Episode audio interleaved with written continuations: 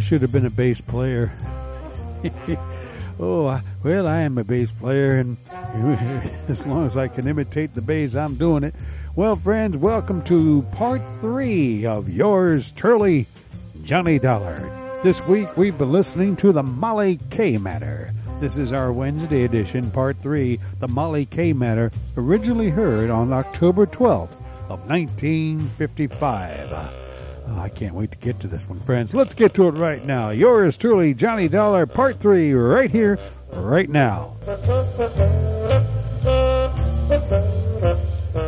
From Hollywood, it's time now for Bob Bailey as.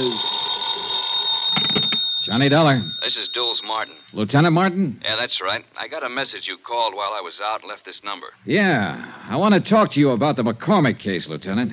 McCormack?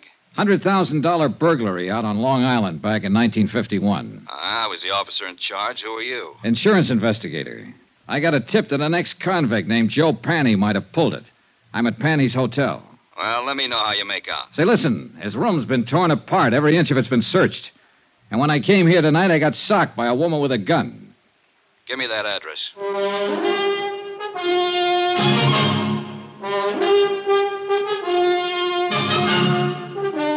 Tonight and every weekday night, Bob Bailey in the transcribed adventures of the man with the action packed expense account. America's fabulous freelance insurance investigator. Yours truly, Johnny Dollar.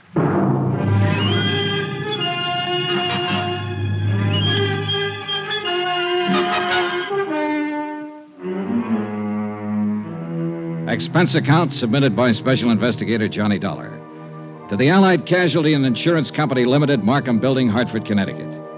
The following is an accounting of expenditures during my investigation of the McCormack matter. Expense account, item seven, $2, two drinks. For myself and Lieutenant Dulles Martin, NYPD. A big, swarthy man who seemed to know what he was about. Martin looked over the damage done by the unknown ransacker of Joe Panny's room, questioned the clerk who was unable to furnish any helpful information, then, because Joe Panny was officially a parole violator, ordered a general pickup. Hey, should be able to get our hands on him pretty soon, Dollar. I hope it's that easy, Lieutenant. Any reason why it shouldn't be fairly routine? No, just a feeling, I guess. I don't know. This whole matter has been flimsy. The tip was weak, but it seems to be paying off. Nothing fits, though. I don't quite get all this, Dollar. How'd you come in on this? Old Mike Cairn died up at Sing Sing two days ago. Before he went, he told me he believed Joe Panny might have pulled the McCormack burglary. It didn't seem likely then, Panny being a small time auto thief and whatnot. But now it does, in view of what's been happening lately. Somebody sure wants something Panny might have, judging from that room. I never saw one taken apart better. An expert search job. Yeah. Hey, Lieutenant, when you picked Joe Panny up, I'd like to be in on it. He's my only lead in this case, and I want to talk to him again. And that's not asking too much. Now, Dollar, about this woman you saw. Pretty, about 30, dark hair, good dresser, wore a silver mink stole. The gun she socked me with was a little one, a 25 or maybe 32 automatic. Mm-hmm. You think she might have done the searching in Joe's room? What do you think? She was flustered and upset when I bumped into her, anxious to get away from the place. And of course, the gun in her hand. Yeah. She sound familiar to you in this neighborhood? No, no. Could be anybody. Yeah. Well, that's about it, Lieutenant. Yeah? No, I got it. Oh, thanks. I suppose you talked to McCormack, got the full story of the burglary from him. Almost first thing, yeah. Well, I remember him when it first happened. Nice enough, but strange, I thought. This business about somebody phoning the parole office ahead of you to get Joe Panny's address that stops me, though. That's hard to figure. You sure you're telling me everything? Sure, I'm sure. That part sounds crazy. Not if somebody knew I was looking for him, wanted to get him first. But who? How should I know? Well, we'll see what we will see. Uh, can I drop you anywhere? No, thanks. I'll walk. You let me know when you pick him up. Sure.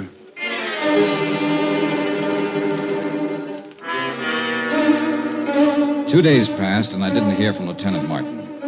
I finally phoned in, and a supplementary had turned up no leads. Martin had men watching Joe's hotel. His former friends and acquaintances were being checked.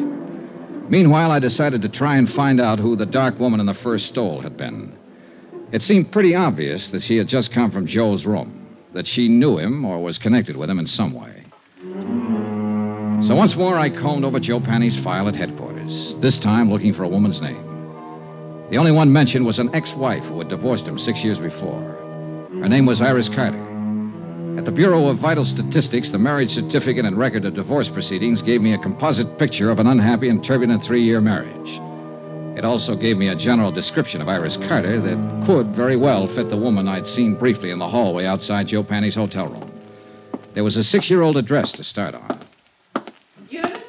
Is that you, Eunice? I said, is that you, Eunice? No, ma'am, I'm not Eunice. Oh, no, you sure ain't. You seen her? I don't know. I really don't know her. Oh. Well, what do you want? I'd like to talk to the manager. I want some information. What's your name? Johnny Dollar. What kind of information are you looking for? Are you the manager? Yes, sir, I am. Well, I'm trying to locate a woman named Iris Carter. She might have used the name Iris Panny. She was married once to a man named Joe Panny. Lived here about six years ago. Were you here then? I was. Did you know her? I did. Did you know him? Yeah. He went to jail. Does she live here now? She don't.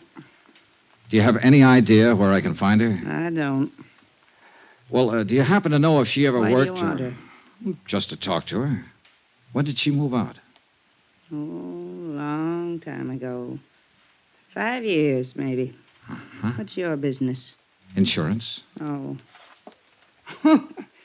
Well, what's up? Oh, nobody around here buys insurance. well, we don't have to go into that. If you can think of any place I might get a line on her, I'd appreciate it. It seems to me she worked at a bookstore down the street. Down what street? Out there. Block or two down that way. I think she worked there. I don't know. You can try. Thank you, I will. My, you polite. You tip your hat. Say, tell me, do you remember what she looked like? Sort of. Yeah. Well, Oh, about as tall as I am. Nice. Pretty girl. blonde or brunette? Dark hair. Almost black. Know any of her friends when she lived here? Mm, no. No, I couldn't tell you that. Why?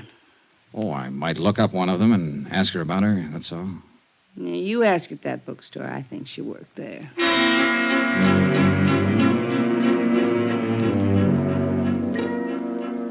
The bookstore Iris Carter Panny had worked in was as dismal as the neighborhood. The proprietor, a Mrs. Oles, yielded a little more helpful information than Iris Carter's former landlady. Yes, Iris had worked there for about six months. She'd quit almost five years before. No, she didn't know where to find her.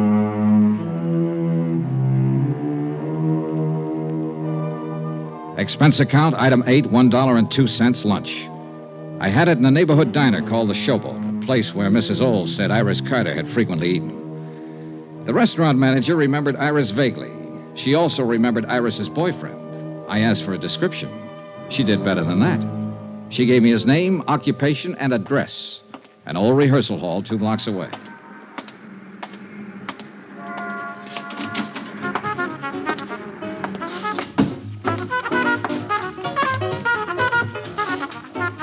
The five man combo working there was really putting it out. Yeah. And the minute I saw him, I knew the boy wearing the trumpet was the one I was looking for. Just good looking and smooth enough to go with a girl Iris Carter sounded like. Smooth trumpet, too. Okay, guys. Take five.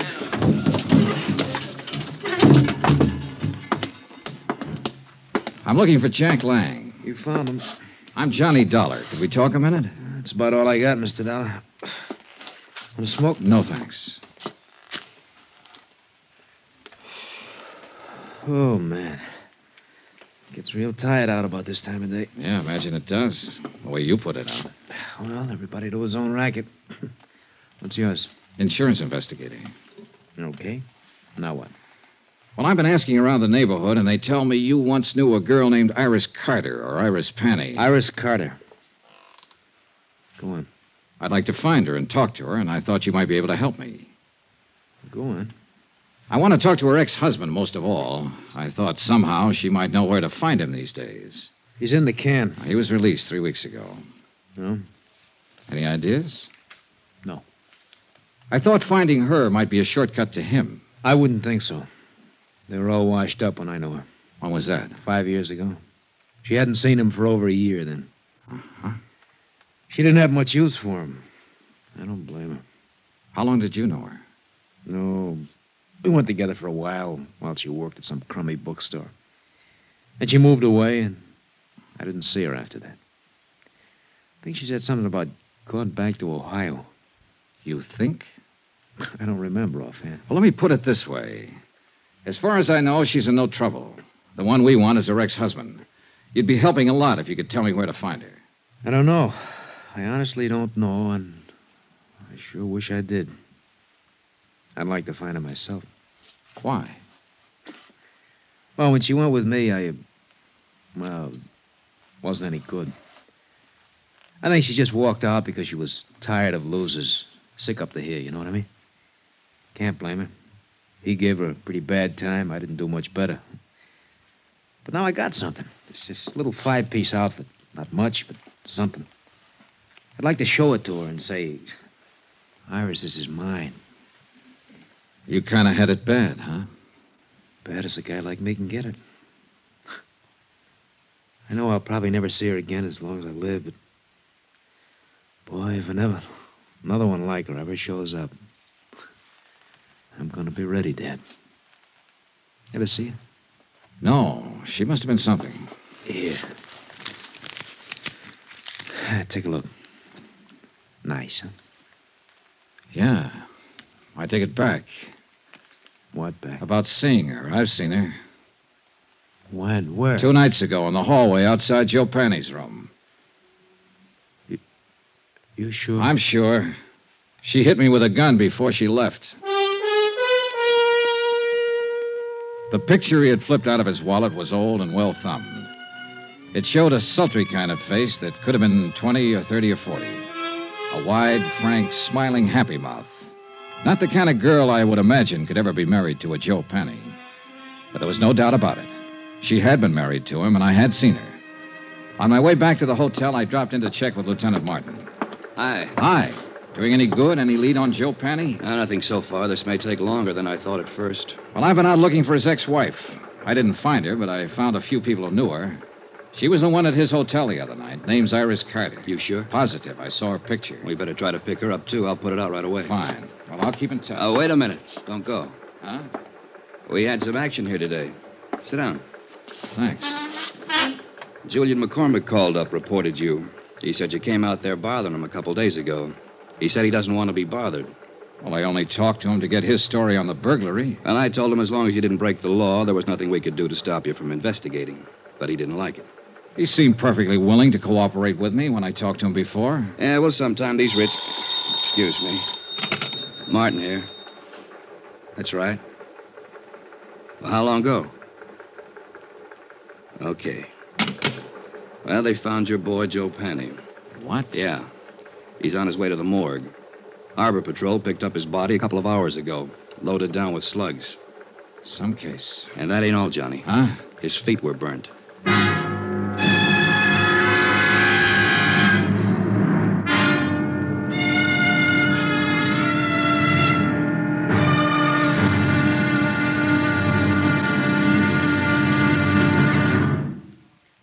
Here's our star, Bob Bailey, to tell you about tomorrow's episode. Thanks. Tomorrow, a phase of this case that ought to be called the Talking Corpse. For believe me, this one said plenty. Join us, won't you? Yours truly, Johnny Dollar.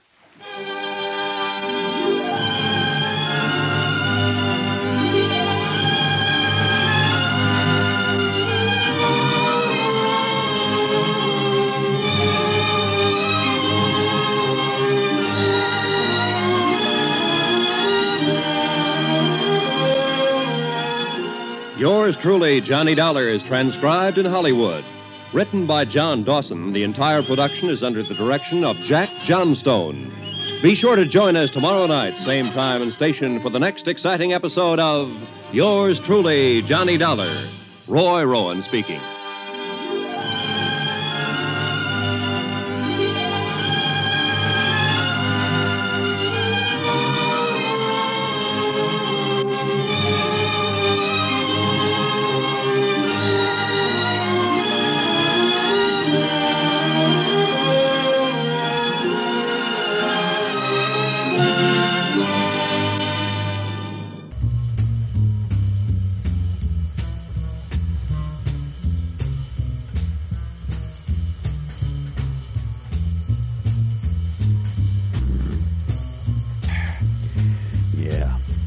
Hello, friends. Your humble host with you. We just heard part three, our Wednesday edition of yours truly, Johnny Dollar, The McCormack Matter, from October 5th, 1955. They have the Wednesday edition of Johnny Dollar. You're listening to our Monday through Friday editions of yours truly, Johnny Dollar.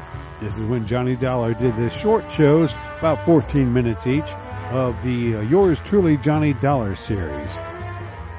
They went from a weekly half hour program to a daily 14 or 15 minute program. And that's what we're listening to the very start of the 15 minute daily Johnny Dollars. And we figured they started it that way. We'll start it that way here on Sounds Like Radio. It was good enough for them. It's good enough for us.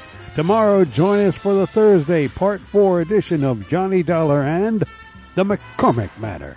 Till then, I am your humble host saying so long for now. Goodbye, everybody.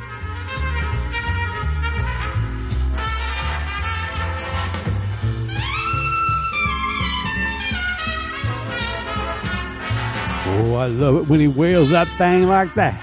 Woo. Yeah.